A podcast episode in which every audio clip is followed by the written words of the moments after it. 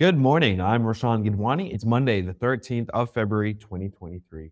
In today's trade of the day, Phillips Security Research has a buy on Digital Core REIT. Our buy price is 0.625 US dollars. The stop loss is 0.590 US dollars. And you can take profit at 0.665 US dollars and 0.720 US dollars. The current price is 0.625 US dollars. Singapore shares ended the week largely unchanged as investors took stock of inflation levels and the possibility of future rate hikes by the US Federal Reserve. The Straits Times Index finished Friday's trading session with a marginal gain of 0.04% or 1.21 points to 3,360.69. Petroleum linked shares rallied Friday with oil prices as U.S. stocks closed out a lackluster week with a mixed session. The gains by producers like Chevron and Halliburton, as well as other oil services companies, came after Russia announced it would trim production by 500,000 barrels per day in March after Western countries imposed a price cap over the Ukraine conflict. The rally in energy stocks helped lift both the Dow and S&P 500 to positive sessions even as higher treasury bond yields weighed on the Nasdaq. DBS fourth quarter 2022 results beat expectations with net profit of 2.34 billion Singapore dollars versus our estimate of 2.02 billion Singapore dollars. Bulk of the beat was from stronger than expected net interest income of 3.28 billion Singapore dollars, up 53% year on year, and net interest margin growth to 2.05%, up 62 BPS year on year. The board of directors of Sembcorp Marine on Saturday defended the company's management personnel, among other things, in response to an extensive list of queries from the Securities Investors Association of Singapore, or SIAS, regarding the company's highly anticipated proposed merger with Keppel Offshore and Marine. SIAS had questioned if Sembmarine's board had critically reviewed the performance of its management in the past two to five years. Thai Beverage or Thai Bev has reported an EBITDA of 13.53 billion baht for the first quarter of financial year 2023 ended December 31st, 2022, which is down 7.7% year on year.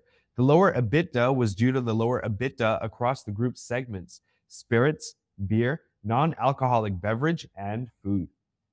Thomson Medical Group has reported earnings of $22.8 million for the first half of financial year 2023 ended December 31st, 2022, 82.6% higher than the earnings of 12.5 million Singapore dollars in the same period the year before.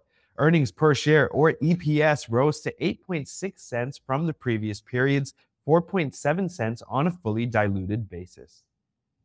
The manager of EC World REIT on Sunday said it has released a portion of its margin deposit or an aggregate of roughly 198.9 million yuan from escrow and utilized the amount to partially repay the outstanding mandatory repayment of its offshore and onshore bank loans.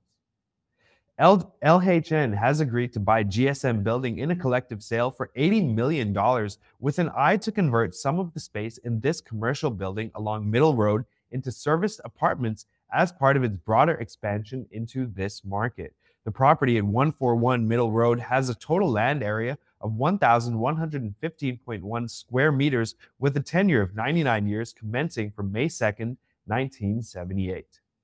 RE&S Holdings has reported earnings of $5.55 million in its first half of financial year 2023 ended December, 61.7% higher compared to the previous corresponding period.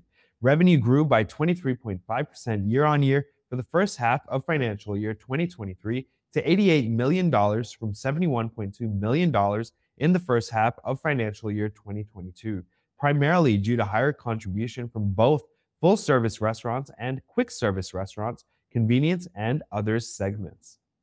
Group revenue of mainboard listed Yoma Strategic for the quarter ended December 31st, 2022 rose year on year by 76% to 35.9 million US dollars from 20.4 million US dollars. Top line growth was driven by contributions from the real estate development segment, where revenue grew 96.5% to 16.7 million US dollars from 8.5 million US dollars in the three months ended December 2021. Oil prices rose more than 2% on Friday and posted weekly gains of over 8% as Russia announced plans to reduce oil production in March by 500,000 barrels per day, or about 5% of output, said Deputy Prime Minister Alexander Novak after the West imposed price caps on the country's crude and fuel. General Motors, or GM, signed a deal with Global Foundries to lock up production capacity for semiconductors, helping the automaker manage a chip shortage that has hindered auto production for several years. Global Foundries, or GF, a provider of made to order semiconductors, will set aside capacity at its New York plant exclusively for chips destined for GM vehicles. China's biggest chipmaker, Semiconductor manufacturer in, Manufacturing International Corp., or SMIC, posted record revenue in 2022 despite ongoing U.S. sanctions, but warned of a more difficult year ahead given a slump in the semiconductor industry. SMIC said Thursday that 2022 revenue totaled $7.2 billion, up 34% year on year, while its gross margin stood at a record 38%. Ford Motor has cut its stake in struggling EV maker Rivian Automotive to 1.15%, a week after the Detroit automaker reported a fall in profit and predicted a tough year ahead. Shares of Rivian, which declined to comment on the matter, were down 3.6% in early trade. Expedia Group executives gave an optimistic outlook for travel demand in the current quarter, reassuring investors after the company's fourth quarter results were weaker than expected. Lodging gross bookings grew 20% in January compared with 2019, Chief Financial Officer Julie Whalen said. ByteDance Limited, the China based owner of TikTok, is starting to snare market share in the virtual reality headset space that Meta Platforms Inc. has identified as critical to its future. Two years ago, ByteDance bought Pico, a Chinese startup that makes VR headsets.